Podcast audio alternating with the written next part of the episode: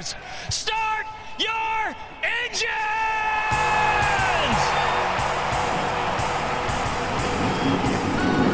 Welcome to the one place everybody wants to be Victory Lane, your source for news, analysis, discussion, interviews, and more from the world of NASCAR. Now, here's your host, Davey Segal.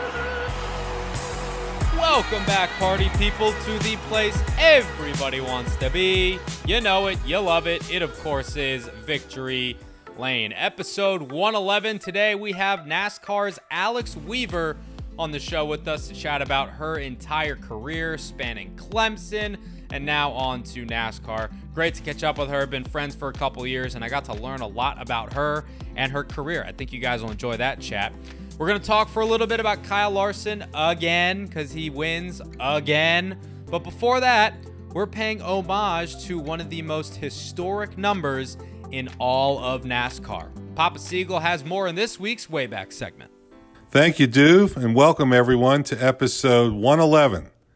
As I continue to look back on numbers we didn't have a chance to review the first time around, today gives us the chance to revisit one of the most storied numbers in NASCAR history. Car number 11 ranks second in all time starts behind only the 43. However, while the 43 can only be associated with one man, King Richard, you'd have a tough time choosing who to highlight among the Giants who've wheeled the 11. Junior Johnson, Geoff Bodine, Bill Elliott, Terry Labonte, Darrell Waltrip, Cale Yarborough, Ned Jarrett, or perhaps its current occupant, Denny Hamlin. If it were up to me, I'd have a hard time choosing between Junior, Cale, or Gentleman Ned. Lucky for us, Mama Segal has a favorite driver among that list, so this week we'll be looking back on Terry Labonte. Texas Terry, the elder of the racing Labonte brothers from Corpus Christi, had a remarkable 890 race cup career spanning 37 years. 92 of those starts and four of his 22 wins came in the 11 during 1987 to 1989 when he drove for legendary driver and car owner Junior Johnson. Labonte was a two time Cup champion, and he holds the dubious record of having the longest span between championships 12 years between his 1984 and 1996 titles. Along with those two titles, he finished in the top 10 in the standings a whopping 17 times. Need more convincing as to why Terry lasted so long in the sport?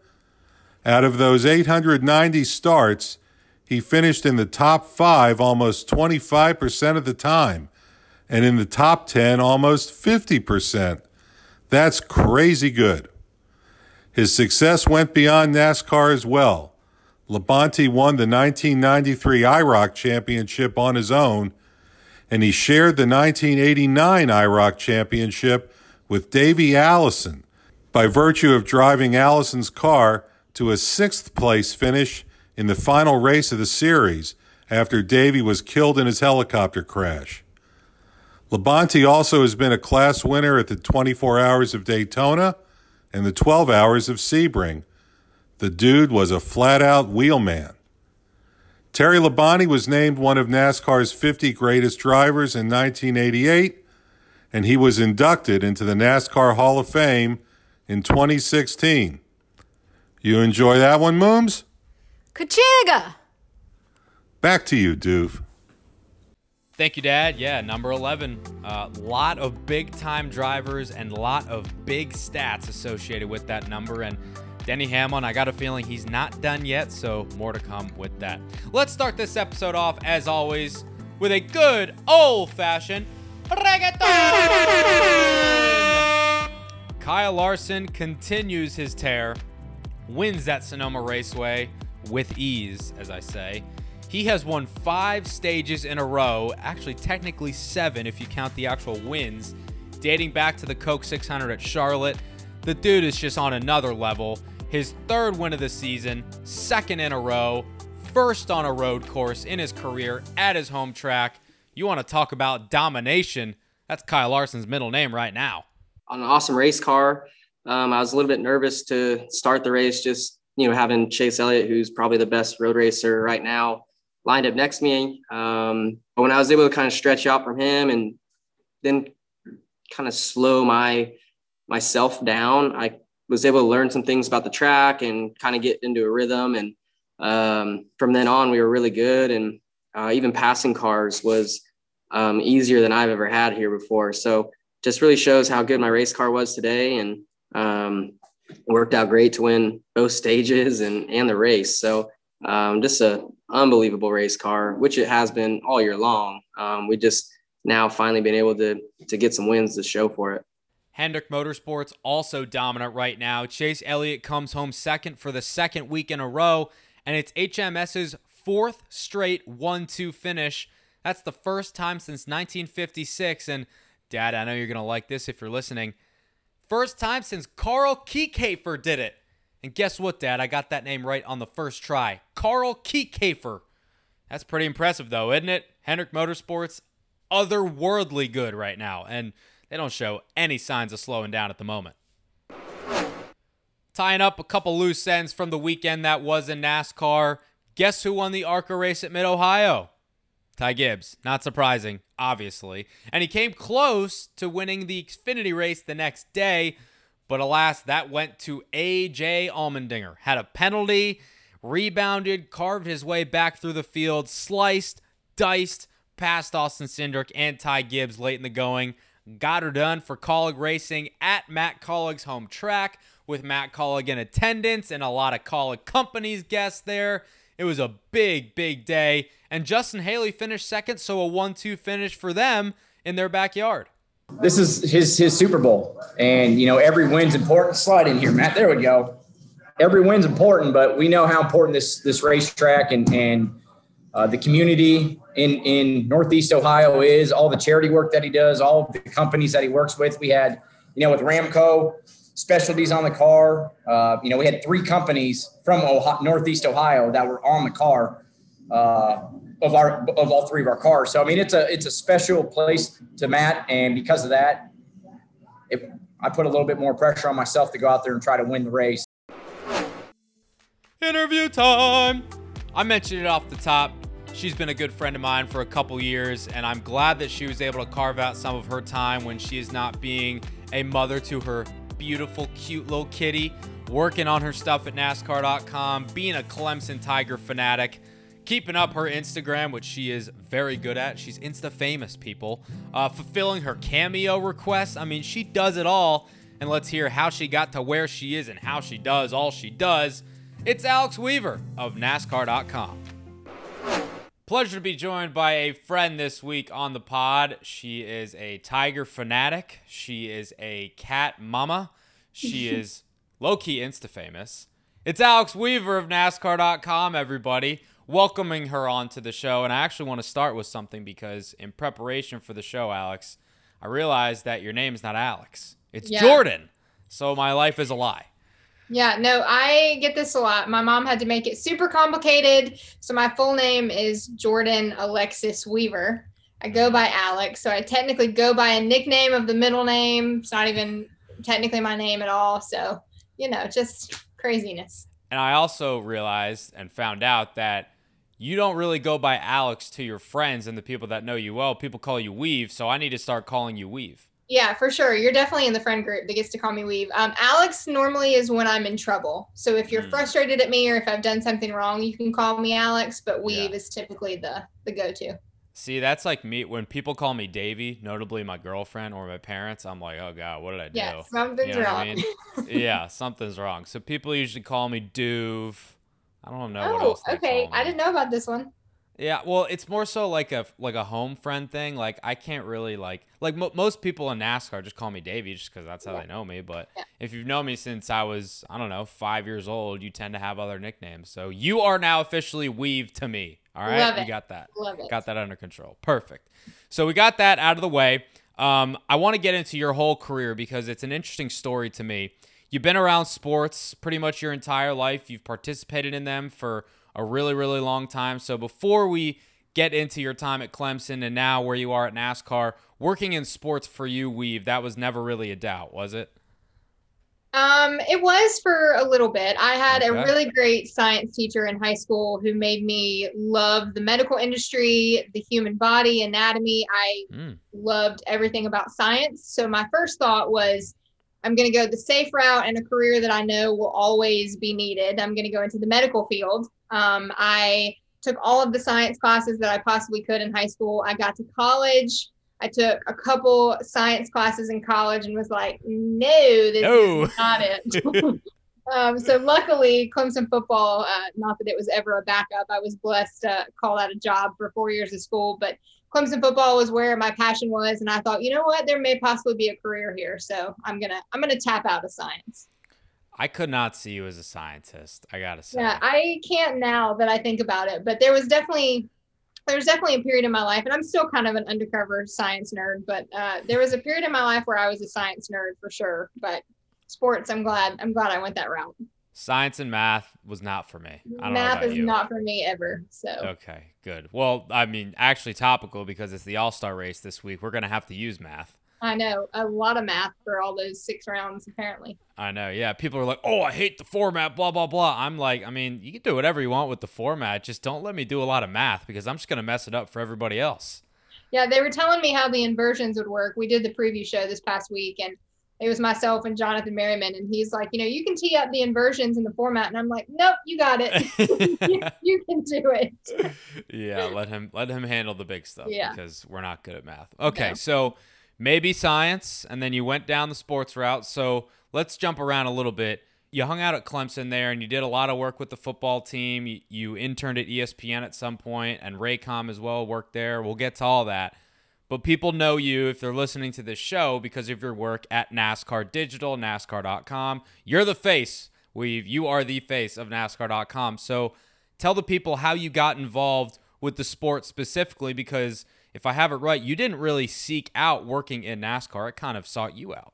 Yeah, no, I grew up right outside of Charlotte my whole entire life. So NASCAR is always a way of life. You know about NASCAR. I knew that, you know, it was the headquarters were here in Daytona Beach. And mm-hmm. my grandfather was a die-hard, I mean, didn't miss a race, knew where everybody stood when it came to championship. He was a huge Bill Elliott fan. So, like, only drove Fords we ate at McDonald's for meals because that was, you know, Bill Elliott sponsor. But yep. um, I I knew of it. I knew enough to where I could watch it with him and talk. But I was the football girl, and it was just kind of what I knew. Football and baseball were my two sports loves growing up, and that's what I watched the most. It's what I covered in college.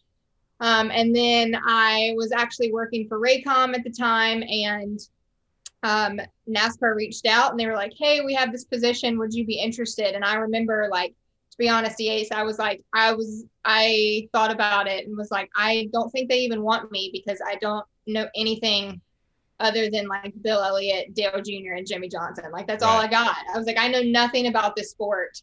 Um, did a couple interviews, ended up really loving the environment and loving the opportunity. I kind of saw it as a challenge to learn something new that I wasn't familiar with and a new sport for me, which was fun. Um, so here I am, four seasons later. Did not, if you were to ask me 10 years ago if I would be working in NASCAR, the answer would have been a heck no. But man, I'm pretty blessed to call this a job now. Time flies when you're having fun. So, yeah. four years ago, when you got hired, what was your official title or role, and how has that changed into what you do now? It's changed a lot. Um, my very first role at NASCAR was working with partnership marketing. So I was working with all the sponsors. Um, they're now premier partners, is what we call them now. But you know, back then it was just official partners, and working mm-hmm. with, um, you know, Monster and Coca Cola and uh, Goodyear and Geico and Sunoco and all of the. I, I literally was in the boardrooms and in the meetings working with these partners and these sponsors and. I personally wouldn't trade my journey to get here any differently because there is a lot of different worlds in NASCAR, but the one that I got to be lucky enough to experience firsthand was the partnership side of things. It allowed me to learn the drivers really well. It allowed me to learn, you know, what issues, uh, what brands, what sponsorship deals they have, which in turn allowed me to learn the personalities of the drivers a lot easier too, because when you're working in marketing and you're selling these brands and selling these drivers, you have to know their personality. You have to know how good they are, their stats, what they're like in a race car, what they're like outside of a race car, their family life. So I basically was, uh, when I came into the sport, I was basically a partnership stalker, is what I like to say, that I knew everything about these drivers, everything about the brands. Then that transitioned a little bit to I was 100% that when I first started. Um, and then I kind of was about 75 25. So it was about 75 partnership stuff still in marketing. Um, and then it was 25 of reporter on camera ish.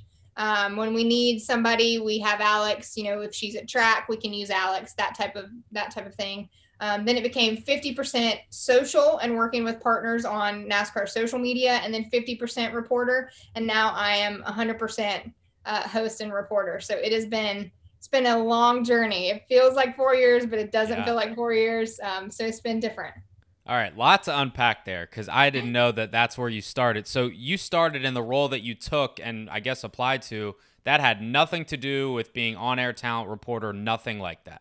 There was a possibility that you will have opportunities, but it was kind of like you have to create those for yourself if you want them. Because on air reporting is not sitting in a boardroom with sponsors and pitching and talking finances. Like that's no, not the glitz and the glamour, you know? It is definitely not.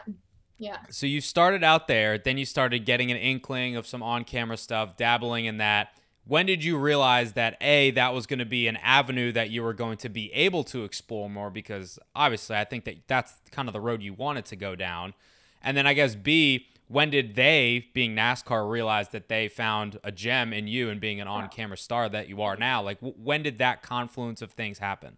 Yeah, well, first, thank you for that. That was very kind. Um, you got it. So I, my at Clemson, my I had some some really incredible people that served as mentors for me and just basically threw me in front of the camera. They were like, "Hey, you know how to talk football? You can do it. Let's put a mic in her face and let's have her talk." I was extremely blessed with opportunities there at a time where Clemson football, it's not the powerhouse that it is now, but it was right. definitely climbing to that level. Because this um, was pre Dabo, right? Yes. No, yeah. this was still Dabo. So Dabo's always been my boss. Oh, okay. okay. Um, yeah. So he, I came in at the Dabo era. It was like when we were going to like Music City Bowls and we were winning ACC championships, but that was about, you know, the, the height of our, yeah. of our season. Yeah. Um, so I knew that on camera was a passion of mine. I knew that it was something that I could see um, it being a future that I wanted to pursue. Obviously, if anybody knows anything about that world, it is highly competitive. It is just a whole different uh, side of sports that I think a lot of people don't really see the, the backside of things and how hard it is just to have those opportunities and get into it. Um, so I knew that it was an, a possibility at NASCAR, so I just really started kind of bugging the heck out of people. and That's what you got to do. Yeah, just saying that you know, can I do this? What can I do? Uh, there happened to be some pretty good opportunities with working with the partners because they knew me and I had a relationship with, you know, kind of the liaisons between the brands and NASCAR. They were like, oh, well, they want to sponsor the show. So let's just have Alex do it. And I'm like, oh man, this is great working with the partnership side of things. And it was, you know, presented by insert brand name here. So that was kind of my foot in the door to be on camera at NASCAR. And then just from working with partners and going on, you know, different sponsor events or going to races and working for them, it was, an opportunity for me to interview the drivers and get more familiar with the drivers right. and network on that side of things. Um, so it really just kind of evolved. And I don't know if there was a set time that NASCAR was like, yeah, this, you know, this girl will be on camera for us. But it, I just felt like there was more opportunities that kept presenting themselves. And I yeah. just said yes to all of them. Uh, and eventually I think they were like, man, give her something so she'll shut up. So here we are. I'll take that advice uh, in my own career. yeah, I'll do that. Keep, keep, annoying everybody. Yeah. Yeah. I- am pretty good at it. I've been told. So I'll, um, I'll keep I'm it sure. up. So I imagine, you know, going from the, the football centric world that you were in, then to NASCAR, one that you're somewhat familiar with, but I'll, you know, I'll have you tell a story later about, you know, learning the lingo that I heard on another podcast that you did. Mm-hmm you must have been thrown into the deep end in these boardrooms talking with these sponsors and realizing how vital and important these partnerships are. I mean, at this point, you're still relatively new to the company, new to the sport, still learning, absorbing like a sponge every single day. what are your initial thoughts at this point about the sport at large in general? Are you thinking like, okay, this isn't what, you know, the media always portrays or oh wow, I didn't realize how important this partnership was to the actual sanctioning body cuz there's a lot of different things going on from that perspective that you were able to see that not a lot of people do. Yeah, it it definitely opened my eyes to, you know, we hear the jokes and you hear that all the drivers will thank all their sponsorships and Victory Lane and you know, we're the walking bill or the driving billboards and mm-hmm. it's just a lot more than that. Um, and I don't think people realize how expensive it is to just for a weekend to run a race car, you know, 200 laps around a racetrack, how much money and funding that requires um, so I, I definitely found a passion with the marketing and the sponsorship side of things that I don't know if I would have seen otherwise, just from knowing the sport and talking to drivers and that aspect of things. But it it definitely, you know, it's about you be kind to your sponsors, you pump up your sponsors. There are drivers who are genuinely thankful for their sponsors because that is the reason that they get to race. Without yeah. a sponsor, they don't get to have a race car. Um, so I I got to see that firsthand and it was a really cool experience of learning how we deal with partners and how much control partners have and then how much control the sanctioning body has and the league will mm-hmm. have and then the teams it's just a very different dynamic than most people get to see from the outside looking in um, so a lot of people when they say you know i only drink this certain soda because my driver runs this soda or yeah. i only wear these certain types of clothing because that's my driver and that's what he rocks. Like it's a it's a real thing. Like there is loyalty in a partnership with a driver with a team with a fan base. Like a, a running car billboard is not far off uh, but i don't think people realize how quite important it is to our sport yeah, no, it's a lifestyle. I mean, I remember growing up and uh, I made my dad only go to Shell gas stations because that was Kevin Harvick's sponsor. God forbid you go to an Exxon or a BP. Like, not going to happen. Had to get Jimmy John's, had to drink Budweiser slash, but like, it's a thing. Tony Stewart yeah. fans, they would not be caught dead at a Lowe's. Not in my, a million years. My mom, her first car was a Honda, and my grandfather was like, "What the heck are you Mm-mm, doing? Not driving not a. Ford? Like, what is going on?" oh, I love it. But it's cool that you got to see that kind of aspect of things because, you know, from my perspective, right, I've been in the sport for, I don't know, I guess, what, 15, almost 20 years at this point as a fan starting out, right? So I'm in the minutia. I've always been in there. That's all I really know. Seeing it from the outside, you know, looking in and then learning that way, that's pretty cool. Okay, so let's go back a little bit. We've Thanks. talked about Clemson a couple times they do not have a broadcast or journalism program at the school, which I thought was interesting. I just assumed that they did. So you were a com major at school. How did you get interested in journalism specifically and getting on camera from that? Because com is very, very broad. And yes. the fact that they didn't have a, a focus or a target, that left open a lot of different areas for you to explore. Yeah. So if I could give one advice to Clemson, it would be like you have a lot of students, especially now that are getting interested in that. Maybe just think about a journalism or broadcasting maybe, program. Maybe. But anyways, that's a, a, story for a different day. Um, yeah. No, it, there actually is a sports communications major now at Clemson. That was not around when I was in school. So the only option you had for anything communications related is communication studies. Um, and it was you could specialize in a certain area of communications, which you had like an emphasis in your degree in. Um, my emphasis was sports broadcasting. Um, so you can pick those or classes that kind of lean towards that. Yeah. Uh, but you're basically just taking general communications classes and you sprinkle in other things. But my original thought process was because the communication school at Clemson is one of the most competitive because like you said it's so broad everybody wants some some type of job in a communications aspect of things especially yeah. when that's your only choice um, but it's pretty difficult to get into so the advice that i have been given was try and get into that program just in case you know the science route isn't for you um, you have communications and you can go some other avenues from that. And if you do want to end up in sports, that's a good way to do it. So got into the communication studies program, um, realized that science was not where it was at for me. and I was working as a recruiting assistant at Clemson already. So working with all the football recruits and the coaches. Um, then probably my junior year is where I started getting some internships that were more focused on the production side of things, the broadcasting side of things. So, like the ESPN, um, NFL Network, ACC Digital Network at the time. Um, and I was like, you know what? This is kind of fun. I know it's super competitive. I think everybody in my family thought, yeah, girl, you're never going to have a job. Good luck. but I decided to go down that route anyways uh, and made broadcasting my focus. And then the older that I got in school, there was just some more opportunities. YouTube and Twitter and Instagram were like blowing up. It was like the mm-hmm. first, literally the first years of social media. So wow. there were just a lot of really great people who allowed me to have some pretty cool opportunities for a football team that was rising uh, rapidly in the ranks. So I chose chose it, and here we are. Luckily. So, you know, I mentioned, and you just did too, you know, you worked with Raycom, interned with ESPN. I imagine at this point you're learning to understand the business that is journalism and television specifically a lot, lot more. You know, kind of tying it back into that partnership role that you had with NASCAR. It's a lot of things that people don't understand. They see a premier partner and they see a sponsor on a race car and they say, oh, that's cool. They just, you know, paid this, the team to sponsor the car. Like, doesn't work like that. No. You turn on the TV for a football game, you say, "Oh, that's cool." Sideline reporter talk to the coach before the game. Wow, that's great access. Not that easy. No. So, at this point, what are you learning in terms of the stuff that, you know, you don't know what you don't know, and how are you kind of making that fold into you and branding yourself as what you want to get to eventually, which is an on-air broadcaster?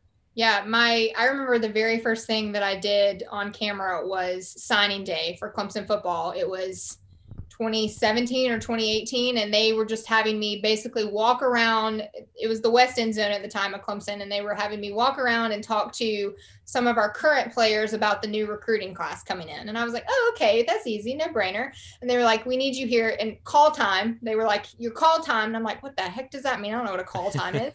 Uh, they're like your call time and signing day starts at you know 6 a.m they're like your call time is going to be about 4.30 and i'm like what am I going to be doing for two hours? Right. And you just don't realize that when you walk in there, there's a ton of setup, there's mic checks, there's graphic packages that you have to go through, there's rundowns. So through those internships and then working with Clemson football, it allowed me to see that the pretty and the cool graphics that everybody sees that comes on screen in the middle of a football game or in the middle of a race there's somebody actually doing those. They don't just appear. It's not just yep. TV magic. There is a whole control room and all of these people behind the scenes that are making all of this happen.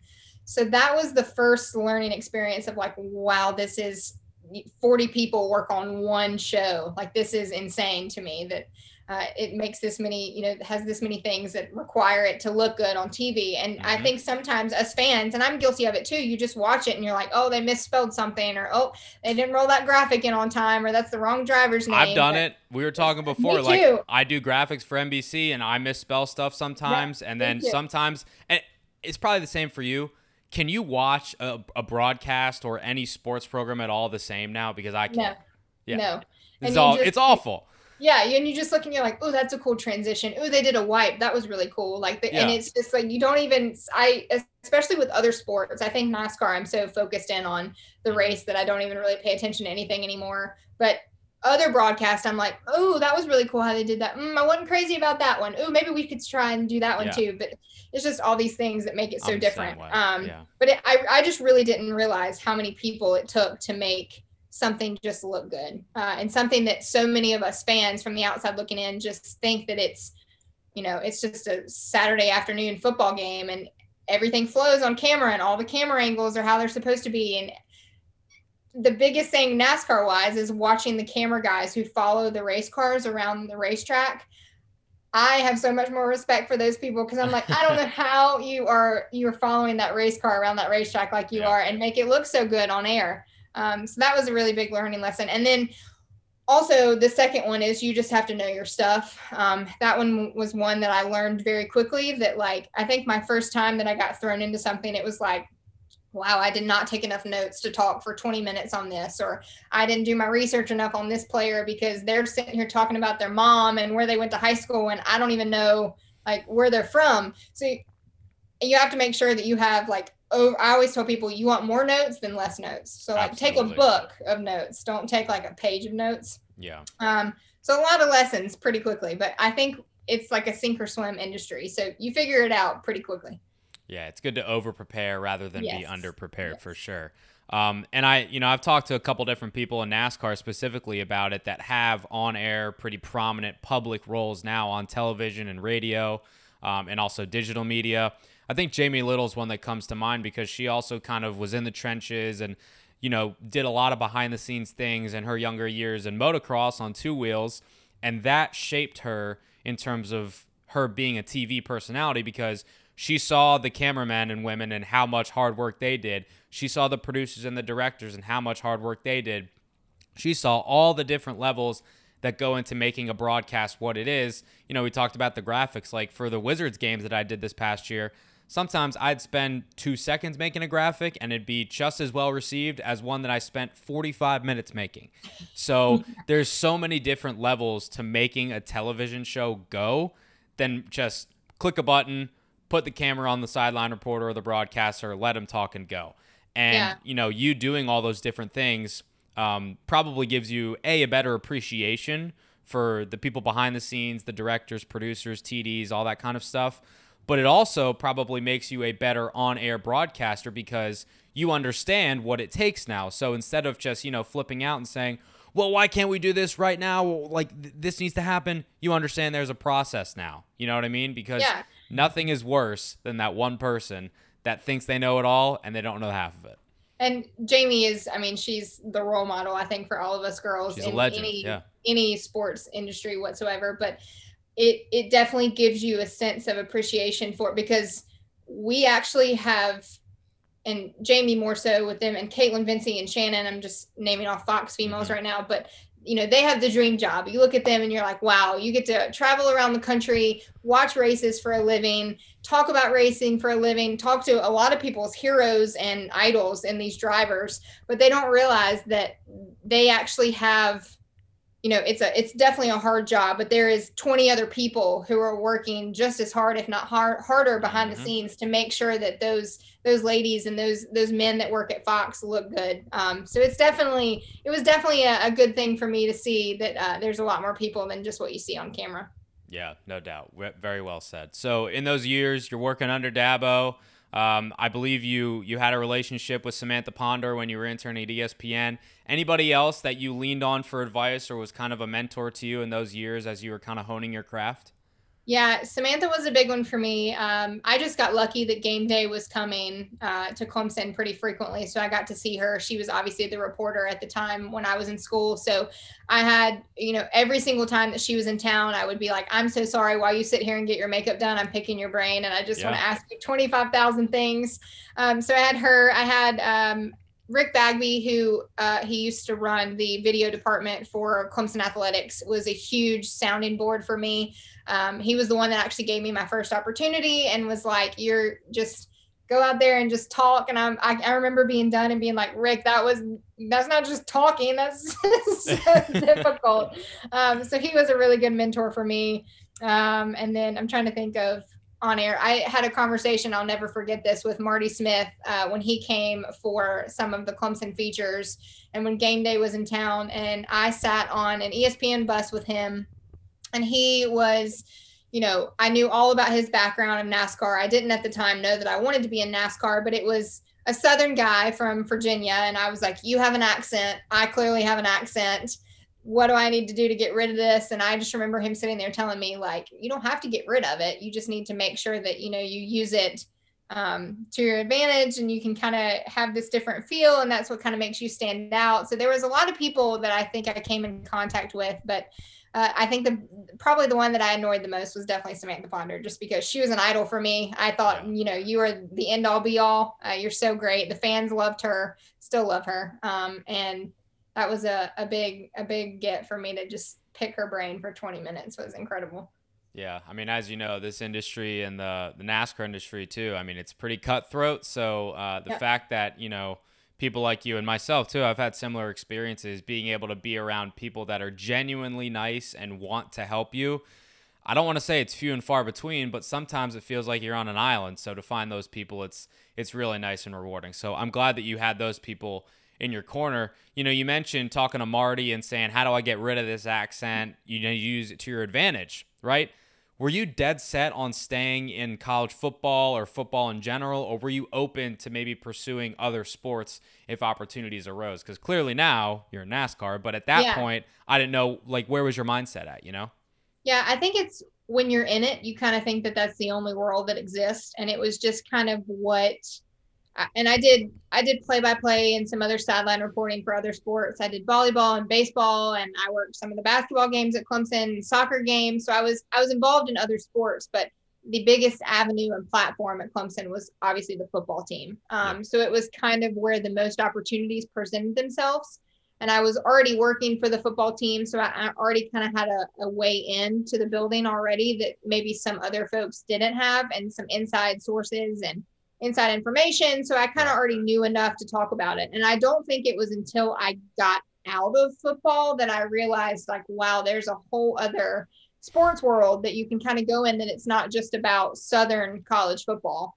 Um, so it, it, it probably took NASCAR for me to realize that you know it's not just football out there but the goal yes when i was 18 and 19 years old you know it was college football dead set i had the blinders on this is all i want to cover i'm a clemson diehard um, you know it's football for me but i am definitely i have definitely uh, karma caught up to me and was like no girl you think you're going to be in football but here you are in nascar so loving every second of it but it's definitely different Yeah, and I love how you indoctrinated yourself into the lingo specifically of NASCAR because for again, you know, like it, people are listening to this, they've probably watched the sport their whole lives and they're like, yeah, tight, loose, scuffs, fresh Mm-hmm. whatever, stickers, like they know this stuff. It's like the back of their hand, but for somebody like you who doesn't know what they don't know, it's got to be A intimidating, B confusing, C frustrating. Like what does that mean? Like that what makes sense. So how did you get indoctrinated into the sport and the lingo specifically because if you don't know, there's a lot of lingo in the sport that doesn't really make sense to outsiders. Yeah, I tell this story pretty often. I'm sure this is the one you were talking about, but my third week at NASCAR, I was starting to get involved in a little more meetings. I had been kind of doing, you know, the onboarding, human resources, paperwork, watch these safety videos. That was my first week or two on the job. And so then the third week, I was kind of involved more in some of the meetings and just shadowing some people. And I remember my very first meeting, I walked in, huge boardroom, NASCAR memorabilia all over the walls uh, I sit down and they're talking about partnerships and getting with this driver. And I just remember there was one sentence, and it was I don't even remember who said it now, but it was, well, would we rather have an SHR driver do this or a JGR driver? And I'm like, don't know. I don't know what either of those things are. I have I have no idea. And so I'm sitting in my head like, S could be safety, S could be Steve, S could be, and I'm like trying to run through what the acronym of this is. And if if fans are listening, like there's so many acronyms in the sport. Every team has an acronym, Yep, and there is yep. like everything is abbreviated. So when you're new and you have no idea, and I can't be like, hey, vice president of strategy, like, can you tell me what SHR is? Because I don't know. So you just sit there and you're like, I have no idea what's going on. Mm-hmm. Um, so being the girl that you knew knew first downs and first base and touchdowns, and it was like, I don't I don't know what tight means. I don't know what loose means when people say this when they're talking about air pressure. Air pressure for what? Inside the car? The ti- like what is happening? Again, you don't know what you don't know. I mean, it was so many words that I just remember sitting and being like, "Yep, don't know what that is." It didn't. It didn't kind of get easier for me until I started going to the racetrack. Um, and for those folks that don't know, there's so many kind people in NASCAR that it really just takes asking them, like, "Hey, can you explain to me what it means when the drivers say that they're tight? Like, what does that mean?" Um, so I asked a lot of questions. I got really lucky with having uh, Tori Fox, who we started at NASCAR. He's working for NASCAR Social. Yep. Uh, we started at the same time. He was a diehard fan his whole entire life. So there were a lot of times where we would be on the road together, and I'd be like, "Explain that to me, because I don't know what that means." Uh, and he would kind of whisper, you know, the the beans in my ear. Um, Yeah. So I just got really lucky that I had some kind people who would explain things to me. But it was probably a solid six months before I felt like I had any grasp on the sport whatsoever. Yeah, Tori's a legend, so I'm not surprised that Yeah, he helped you with that. I love. Tori. Um, when did you go to your first? Was your first race when you were working for the company, or did you go to one before? So I went to Charlotte races just because being from around this area Got and it. it was like the thing to do back when it was the Lowe's and I mean like Lowe's Motor Speedway. yeah, Yeah. young. Um, so it was that was just fun. You, I didn't really like nobody. Sometimes when you're young and you're 10 and 12 years old, you don't go to watch the race. It's just loud and fun, and your family and friends are there. So Yep. I would go out for some of those events. It was Memorial Day weekend, always here in Charlotte, still is, but it was just a fun holiday outing in the area. Um, so I'd been to them before, just a couple. And then my very first one that I watched from beginning to end, um, that I was super involved in and kind of followed and took notes was the very first race that I worked. And it was the Bristol night race back in 2017, I believe. Um, so that was my one. very first one. It was a really good first race. Yeah. I got really lucky with getting to go to uh, Bristol and the night race on top of that. So I just remember like leaving Bristol and being like, "Oh, this job is going to be awesome. This is so cool." And I saw a fight, and there, I mean, it was incredible. So So that's the first time that you were kind of like in a garage, being able to be elbows up into the garage with the cars, with the crew, all that stuff, have the unprecedented access that we hear about and stuff. So at that point, you know, you've had really good access before with Clemson, like a top tier program in the SEC, like big time athletics, right? How to you did the access that you had in NASCAR compare to the ones that you had before at Clemson? yeah, so I got pretty lucky just working with Clemson football. I got access to the athletes and the and the I almost said drivers, the athletes and uh, the po- the players. You know, every day I got to see them at practice. I got to see them in the weight room. Um, but that wasn't normal, especially from a fan point of view. The closest you would get to those guys is front row of a, of a stand Yeah. to you know down to the field. So I just remember mm, the first one that I worked for NASCAR. I remember walking around and being like, "There's so many people here. Like, who are all these people?" And they're like, "Oh, those are fans." And I'm like, that are like touching Jimmie Johnson. Like they're literally Like right. they're up- allowed to do that? yeah, they're right up next to him. How is that even allowed? Um, I think that the access that NASCAR fans get, and even us that work in the industry, is unparalleled. It's just very different. Um, I don't think NASCAR fans sometimes realize that not every other sport, like, and I'm just using Jimmie as an example. You you can't go up and ask for Tom Brady's autograph right next to Tom Brady. Like, it's just not going to happen. Yeah. Um, we're spoiled. Yeah, oh, for sure. But you can with Jimmie Johnson. You can walk right up and you know right up next to his car, see the car. I don't recommend touching the car. Um, but yeah, it's it's definitely different, and I think it's a really cool experience for fans at a racetrack. Were you able to relate a little bit to uh, the team aspect of NASCAR coming from football? And, you know, people may look at NASCAR again from the outside and say, oh, it's just a driver going around in circles, which we know is not the case. But, you know, there's a pit crew, there's guys back at the shop, there's a crew chief, there's all these different parts and pieces that are moving. Were you, were you able to relate to that in any specific way and kind of draw some parallels? Yeah, for sure. And I think that was kind of the thing that I found common ground in the quickest. And a lot of, if fans don't know, a lot of those crew guys came from college football teams or were professional athletes or so I would always it was kind of the similarity with me and able to talk to crew guys because it was like, oh, you played football for insert name here. Oh, what position were you? Offensive lineman or oh, I was, you know. So it it it allowed me to see that it's like you said, not just drivers going around and around in a circle, and it's much more of a team sport than people realize. Like if you don't have a good pit crew, if you don't have good guys on the pit box, that driver you can't i always say and i hear drivers say this too you can't drive a slow car fast no matter how good of a driver that you are. Mhm. so it's much more on like what the team can put together and how perfect and everything can come together as well to win a race. As we all know it's really hard to win a race especially in the nascar cup series. So Yep. i liked the team aspect of it. That's probably still to this day one of my favorite parts of the sport Yeah, underappreciated aspect, undercovered aspect for sure. those are some heck of athletes on pit road i could not oh, yeah. imagine Oh yeah, they're warriors. Put their put their lives on the line. Literally, no, it's not normal to be out in the open with an 80 mile an hour, 3,500 pound car barreling down at you and hoping the brakes work. It's not normal. Yeah. it's still even to this day I, I will have family members you know in parking lots and around streets and whatever i get pretty close to like street cars and normal people driving and they're like alex get and i'm like oh i'm just so used to like kevin harvick whizzing Me past too. me. Yeah. I didn't like think about that. I didn't think about that, but I am too. Because when I was doing my K and N stuff, like there's no rules out there, so it's like the garage is just wide open. Like like Hailie Deegan and Derek Kraus, they always give me a bunch of crap. So like we'll be in tight quarters in San Bernardino, California at Quarter Mile Orange Show. And I'm like on the ground trying to get like a, a snippet for social. And Hailie and Derek will literally, like, they will literally like swerve and be like inches away from just killing me. Like, Yeah, literally. And Yeah. it, it's just different. So now when I like jaywalk or something, which don't jaywalk kids, but when I jaywalk, it's just like, eh, it's fine. I'll be okay. Yeah, okay. it's just another day, another day on the job, right? I know. Yeah, yeah.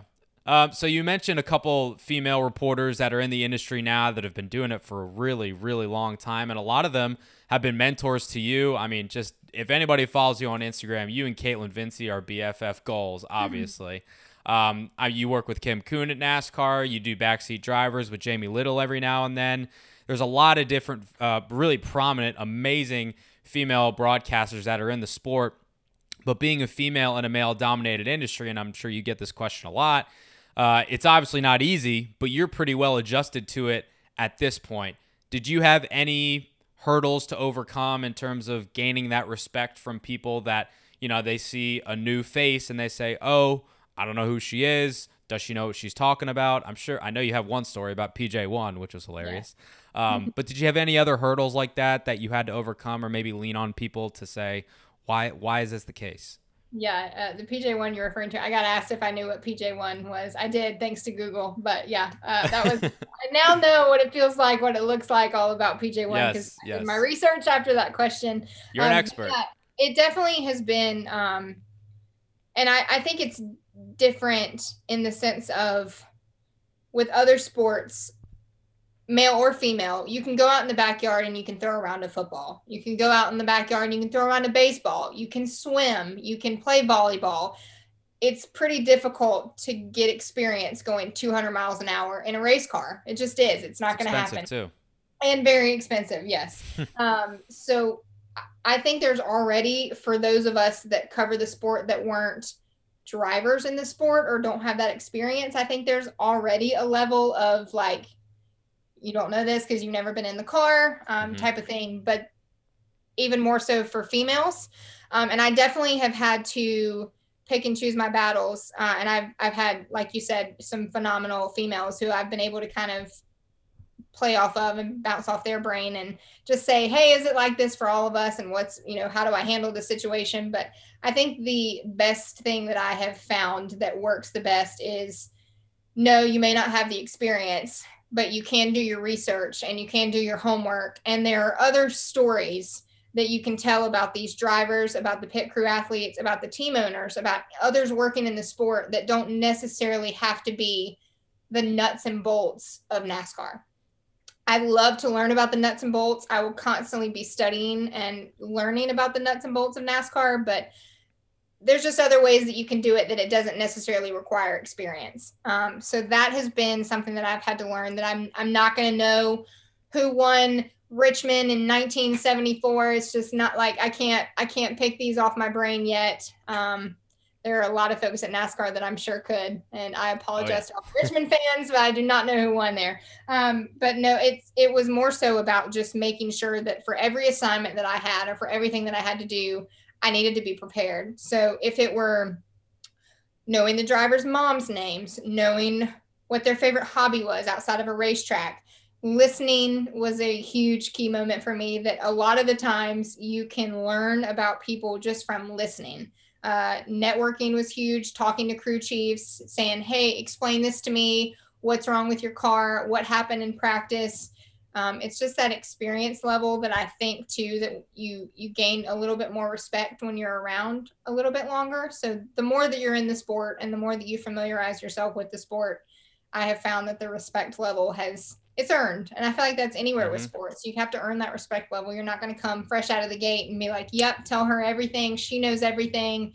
Um, but it's been different. It's definitely Yeah. a male dominated world for sure. I'm not going to sit here and tell you that there's not 10 females that walk around the garage and we all look at each other and like, hey, what's up? Like you can spot a female sometimes from a mile away because it's Yeah. just all males in the garage.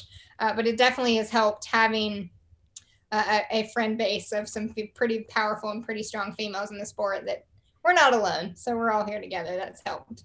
Yeah, and like you mentioned too, I mean, there are way more good apples at, in, out in the garage and in the sport than there are bad. It's just that there always tend to be those few bad instances that stick out. And it's just like that's just unnecessary. Yeah, you know what there's, I mean. There's bad apples everywhere. So I would, Yeah. if if we had all good apples, I think something would be wrong.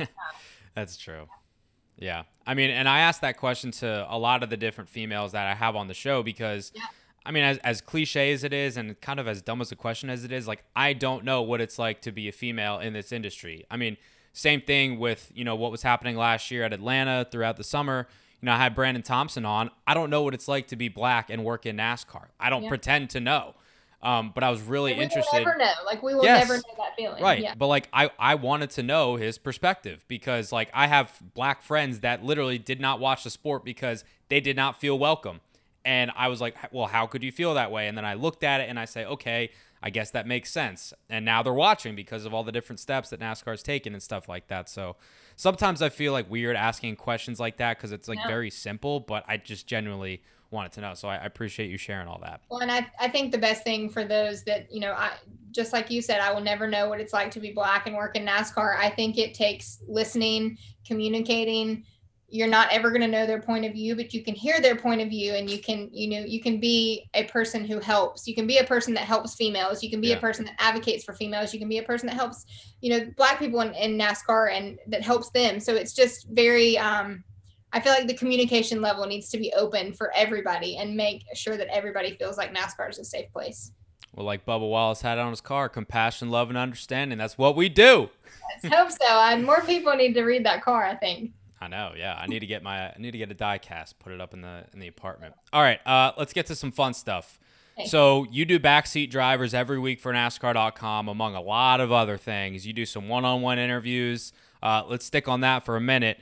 Last year, you, you had a one-on-one with Jimmie Johnson as he was ending his career. On, I mean, obviously the goat, obviously, but it was so cool that you got to do that. And even recently, you did a one-on-one on Zoom with Daniel Ricciardo leading into COTA. I mean, that's big time stuff. JJ and Daniel Ricciardo, like, good for you because that's big time.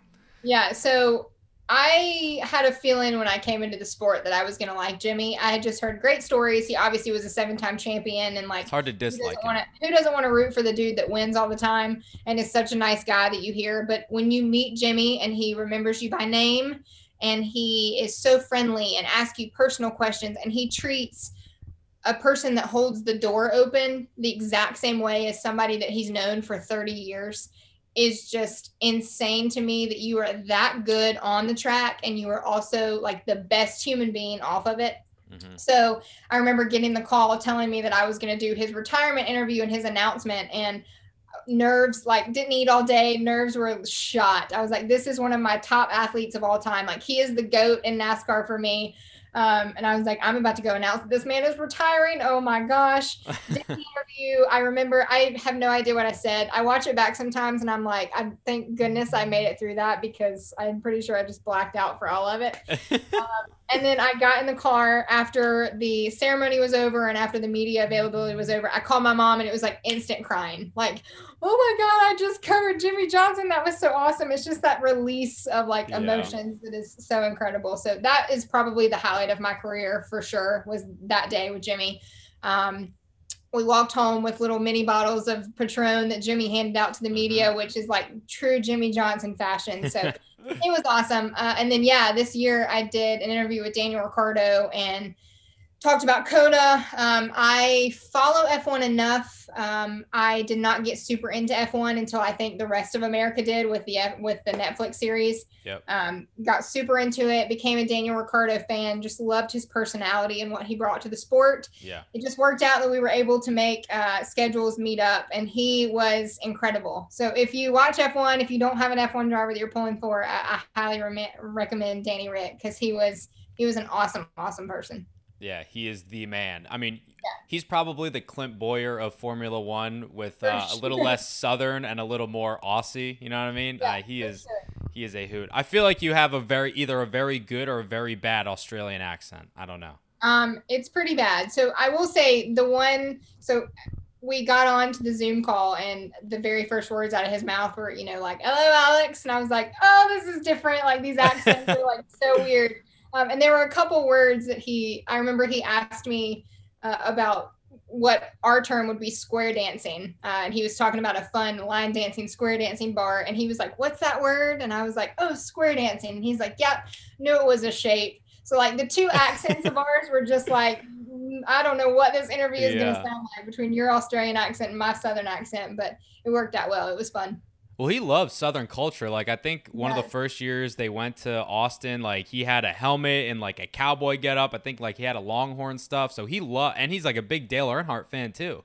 Yeah, and he it was it was funny on the call too. He was asking me about races that he had watched. He was like, "How did Bristol Dirt go? And what were you guys doing when you?" And I was like, "Whoa, you watch our sport? This is He really knows, cool." yeah. He, I mean, he was truly a fan and had kept up with what the drivers were doing. And I mean, he talked about Jimmie retiring and asked if that was different. And it was really cool to see somebody who, you know, he's at the top of his game too, and Yeah. he's racing for one of, you know, one of the premier teams in in F1. And at the time when we were doing the interview, he was in London, but they were leaving that night to go to Portugal. So it was like, wow, you're in London, England, and you are flying to Portugal, and you're talking about Bristol Dirt a couple weeks ago. It was so awesome. So it was cool. Nuts. I would love to see McLaren start a NASCAR team just so I could see Danny Rick like immerse Mm-hmm. himself in the American culture. He would love it. He could probably run last every week and he would love it. I asked him if he uh, was going to come and get in a stock car. He told me that he might do like a Martinsville or something just for Okay. practice. Uh, but I told him I was like, "Hey, I'm sure there are a lot of people. We'll find you some funding if you want to come. come on over." Yeah. Well, I mean, big fan. Well, it's like Zak Brown at McLaren. He's all about these bets, right? He's going to give, I think, Danny a ride in um, one of Dale Earnhardt's old cars, and he's having Pato O'Ward an Indy car test the F1 car. So the, his next bet needs to be something about like hooking him up with one of his American team owners and getting him in Martinsville. I think it's going to happen. Hey, I hope so. I um I will definitely uh, re-promote that interview and be like, "This was when it started." Yes, I will. I will also re-promote that because that's where it started. You're right. All right. Uh, backseat drivers every week on NASCAR.com. Are you a backseat driver though? Because that's just the burning question. Clearly. Yes, I am. Um, I am typically the driver just Mhm. because I am. I like to think of myself as like a cool type A. Okay. Like I can somewhat go with the flow, but I am kind of going to control the flow. You'd rather have the control than not. Yeah. Yeah, exactly. So like if my life is in somebody else's hands, I'd rather it be in my own hands than Mhm. somebody else's. So yeah. Okay. Okay. So you are a backseat driver, and that is why you host backseat drivers every week. It makes sense now. Thank you for clearing that up. You're welcome. Yeah. Probably not a good trait for me to have, but yeah, I do. A- At least I'm honest. Yeah, it's a great show though. You got people from all over NASCAR, drivers, crew chiefs, media. Uh, you had our boy Bob on the other day, other week. It was great. Um, that's one of many different shows that you have done and do at NASCAR. I, I think you had the infield maybe a couple years ago with Samantha Busch. Um, And again, you know, like you have uh, one-on-one interviews every now and then. You guys do some breaking news videos every now and then too. Uh, what else do you do at NASCAR in terms of the digital media side that I'm forgetting that people may see you doing? Yeah, uh, you basically hit on everything. It's just really backseat and uh, the preview show, which is Right. every single week. Um, so we'll just touch on the next week. So those are our weekly shows that I do. And then, like you said, there's just the interviews with drivers. Um, and then we do breaking news. Silly season was, oh my gosh, 2020 silly season was like a never ending breaking news. It's gonna uh, be the same this year, girl. Get ready. I know. I'm already preparing my my off season to not be an off season. Um, Yep. but yeah, no, it was so that's that's basically everything that we do. Uh, we'll kind of touch on some YouTube strategy and just dot com and what works best for Mhm. video types and for our fans watching to make sure that they get the best content too. Because at the end of the day, like the sport is about the fans and what we bring to the fans. So we want to make sure that they're enjoying the experience on dot com and on our YouTube channel and that they're liking our videos. So I'll work with that a little bit, but show wise, you hit on everything. You did really good. Cool.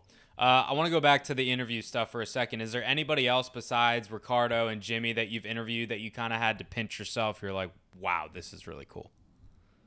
Um, Those are probably your top two. yeah, inside. If we're talking inside of racing, those are for sure my top two. Um, outside of racing, probably the coolest interview that I ever did, and really the only athlete I've ever. And I don't really know why. Uh, the only athlete I ever got starstruck by was Tiger Woods. Um, and I was doing that with my internship, and I was working the Wells Fargo tournament here in Charlotte, and I just remember him like walking towards us, and it being like, "Oh my gosh, that's Tiger Woods! Oh Yeah. my gosh, that's Tiger Woods!" so it was kind of like the first time ever that my heart kind of like skipped a beat a little bit, uh, and it was just because you know he's Tiger Woods in golf, Tiger and that freaking Woods, yeah. insane what he brings to golf. So I've never done an interview with Tom Brady. That's on my list. I would love to just like be in the presence of Tom Brady. Um, great athletes, I think, or they just bring a different a different side to sports. And Yeah. I think when you can win and be a decent person and bring the level that they have to the sport or to their fan base is is pretty insane. So maybe I'll be starstruck with Tom Brady here. I don't know. We'll get him to a race or something. We'll we'll see. Yeah, I think uh, I'm actually starstruck by your kitty Bennett. I'm Uh, surprised he has not made an appearance on this uh, on this video yet. I don't know. You never Is he nearby? Let's say hello. Um, Bennett, he was up here eating. We'll see if we can get Eh. him up. All right. Well, uh, I'm obsessed with him. He's adorable. I feel like I feel like instead of you being on Cameo for twelve dollars, by the way, if you want a cameo from Weave, twelve dollars only. I feel like your kitty should be on there because I would pay that money in a heartbeat. Yeah, I um I have some fans who will message me on Instagram and they're like, "Wait, where's Bennett today?" And I'm like, "You know what? I'll I'll I'll step back. You guys, if you just want to talk to Bennett, by all means, have Bennett." Uh, but yeah, he's been he was a quarantine cat. Uh, I got him in the middle of quarantine, so Aw. it he is definitely um, separation anxiety is pretty strong.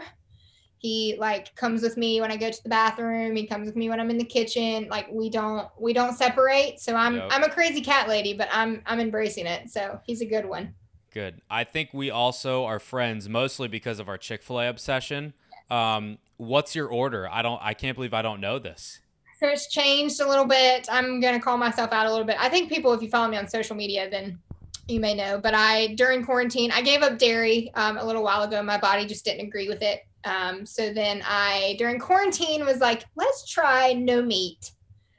We'll just have fun with it. I was cooking more at home because obviously no restaurants were open. Uh huh. So my uh, previous order used to be a number one extra pickles, large fry, large sweet tea, three Chick fil A sauces, two ranch, and a chocolate chip cookie. So now it is a Southwest salad, just the base of the salad with no cheese, Oh, um, a large fry, a large sweet tea, and a chocolate chip cookie.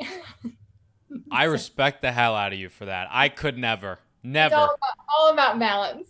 yeah, yeah. I've done Whole 30 a couple times with my girlfriend, which is you obviously know what that is, like no dairy, no nothing. And I mean, No like it works. sugar. Isn't that like no sugar, no carbs?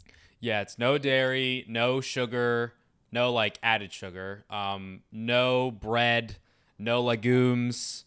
Uh, I'm nothing. probably forgetting some stuff every now and then. Basically, you can have like Lettuce. protein, fruit, vegetables, almond milk, and Yeah. like that's it. It works, but then I always break it with Chick Fil A, and I just gain it right back. the if I ever decide to go back, I I have started eating seafood again. I'm I'm a Uh-huh. diehard sushi fan. That's my favorite food. So I knew I couldn't give up sushi for long term. But if I ever do go back to eating chicken, the very first piece of chicken I will have will be Chick Fil A, and I'm excited for it.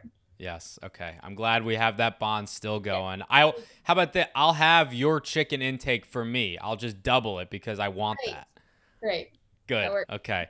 Um, I mentioned at the start that you're low key Insta famous. I mean, 27,000 followers are almost what you're at. Don't shake your head. That's nothing to snuff at. Like, and I want to be serious for a sec because, like, it takes a lot to build a brand like that. And I've, I've like done a ton of work to try to build my social media. My Twitter is like almost at 5,000 followers. Whoop de doo. So is my TikTok. Whoop de doo. Like 27,000 followers. Like, good for you because that's not easy. It's really not. Thanks. I have to pinch myself a lot because I personally just think I'm very boring. Um, but I, I get really lucky. I say it all the time that NASCAR fans, they're the most loyal and the best fans in the world, but they really are. Um, so I, I've been super blessed by the NASCAR fans that they welcomed me into the NASCAR world. And I feel like I'm definitely a part of the family. So I'm really sorry for all the cat content on Instagram. I was gonna say I don't think they come for you. I think they come for the Yeah, Chick Fil A and for your cat. Definitely if you if you ever want to see anything about chick-fil-a any music or anything about a cat a siamese Mm-hmm. cat uh, my instagram is the spot to be I mean that's why I follow you. No secrets given yeah, away that's here. fair. clearly. that's probably why most people yeah, yeah. All right, last thing here. I thank you for your time. It's been awesome to catch up with you and learn a little bit more about your career. What what do you still want to accomplish? Do you have any long-term goals in terms of things you want to do in the sport, outside of the sport, the field, the industry itself, roles, anything? You could take that wherever you want, but I assume that there's still some things you want to accomplish. Yeah, I definitely want to be a long-standing member of this sport. Um, I, I said it at the beginning. If you would asked me five or six or seven years ago, I would have been like, no, I would never be in NASCAR. Now it's really hard for me to imagine my life outside of the sport. Um, so I definitely want to stay here for as long as people will let me stay here and just continuing to cover the sport. We did, William Byron was our first in person interview back. Yeah. Uh, yeah. COVID, which is it was like a whole new world of like, wow, you're not in a mask, you're not over Zoom. I haven't seen you in a year and a half. A so I would person. love to wow. do yeah, exactly. Like you're like reaching out. Are you real? Um, so I would love to do more of the stories of our athletes and pit crew members and crew chiefs. Um, so any type of storytelling is where I kind of hope that my career goes. Um, just because I have so much respect for the people in the industry and those that are in the sport that actually make the sport go round. No pun intended. Um, but yeah, so that's where I see it going. I don't know what that looks like. I love my job right now. I'm definitely super blessed to be able to do this. So as long as NASCAR will have me, I'll be here. You guys know where to find her. She's Insta famous. So is her cat and her Chick fil A order with no dairy or meat, which is shocking. And I'm jealous that you can actually do that for a prolonged period of time. Uh, she's at NASCAR.com. She's doing anything and everything over there. It is Weave not Alex. I thank you for joining from the bottom of my heart. Thank you. It's been great. Thank you. Yes, it was good to see you. And we're back.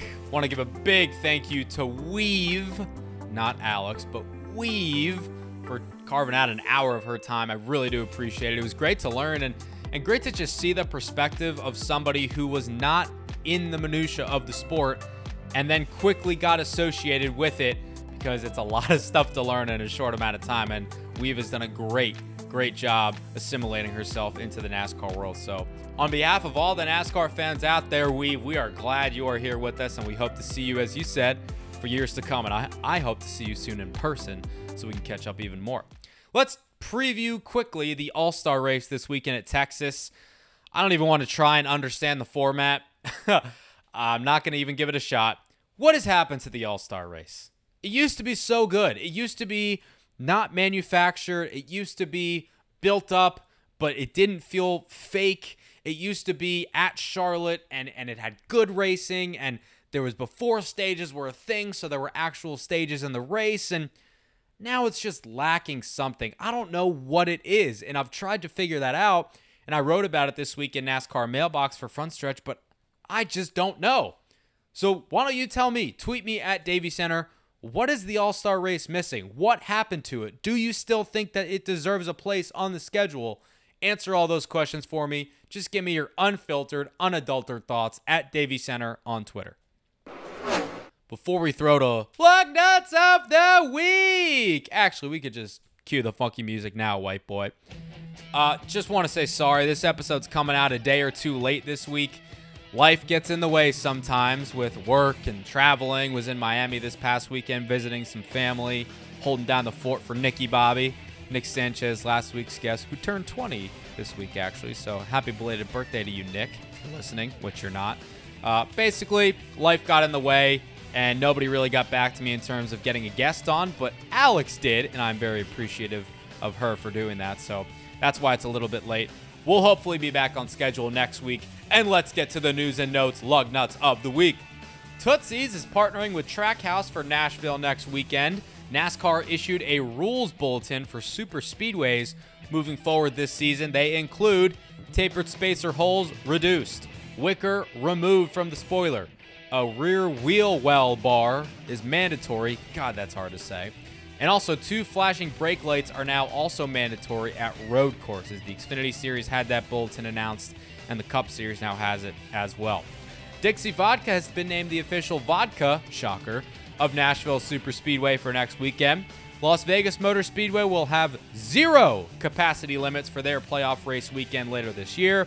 John Hunter Nemechek is going to join JGR for three races in the Xfinity Series at Bristol, Texas, and Phoenix. James Small was fined $10,000 for one loose lug nut post Sonoma. Eclipse Claims is sponsoring Tanner Berryhill at Texas for Our Motorsports. Dollar Shave Club is doing the same for Justin Allgaier with Junior Motorsports, and Swan Security and Best Buy are returning to Ryan Vargas and JD Motorsports, all for this weekend at Texas. Will Rodgers is joining Sam Hunt Racing for a limited schedule beginning at Nashville next weekend.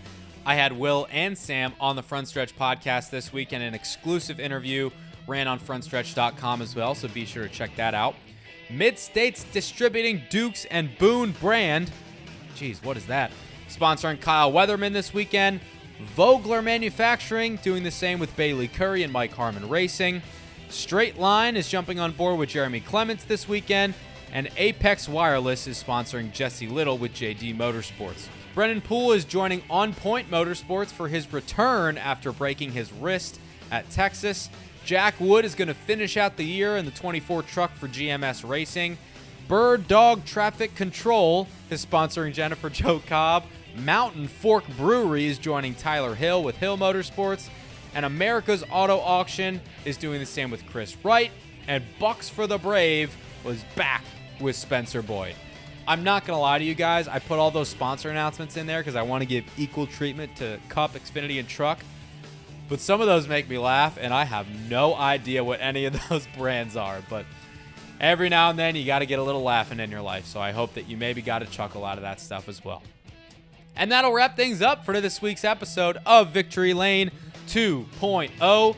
If you guys like what you heard here today, I know it sounds trivial, and I tell you every week please, please, please leave a rating and a review. Subscribe to this podcast on whichever podcast player of choice is yours Apple, Spotify, Google, SoundCloud. Usually, wherever you get your pods, Victory Lane should be available there for your consumption. We will have another guest from the world of NASCAR on next week, hopefully a little bit earlier in the week. We will recap the All Star race. Kyle Larson will probably win that too. Preview Nashville. Kyle Larson will probably win that too and do anything and everything in between. Until then, go get vaccinated, get outside, smell the fresh air, stay safe, and I'll catch you on the flip side.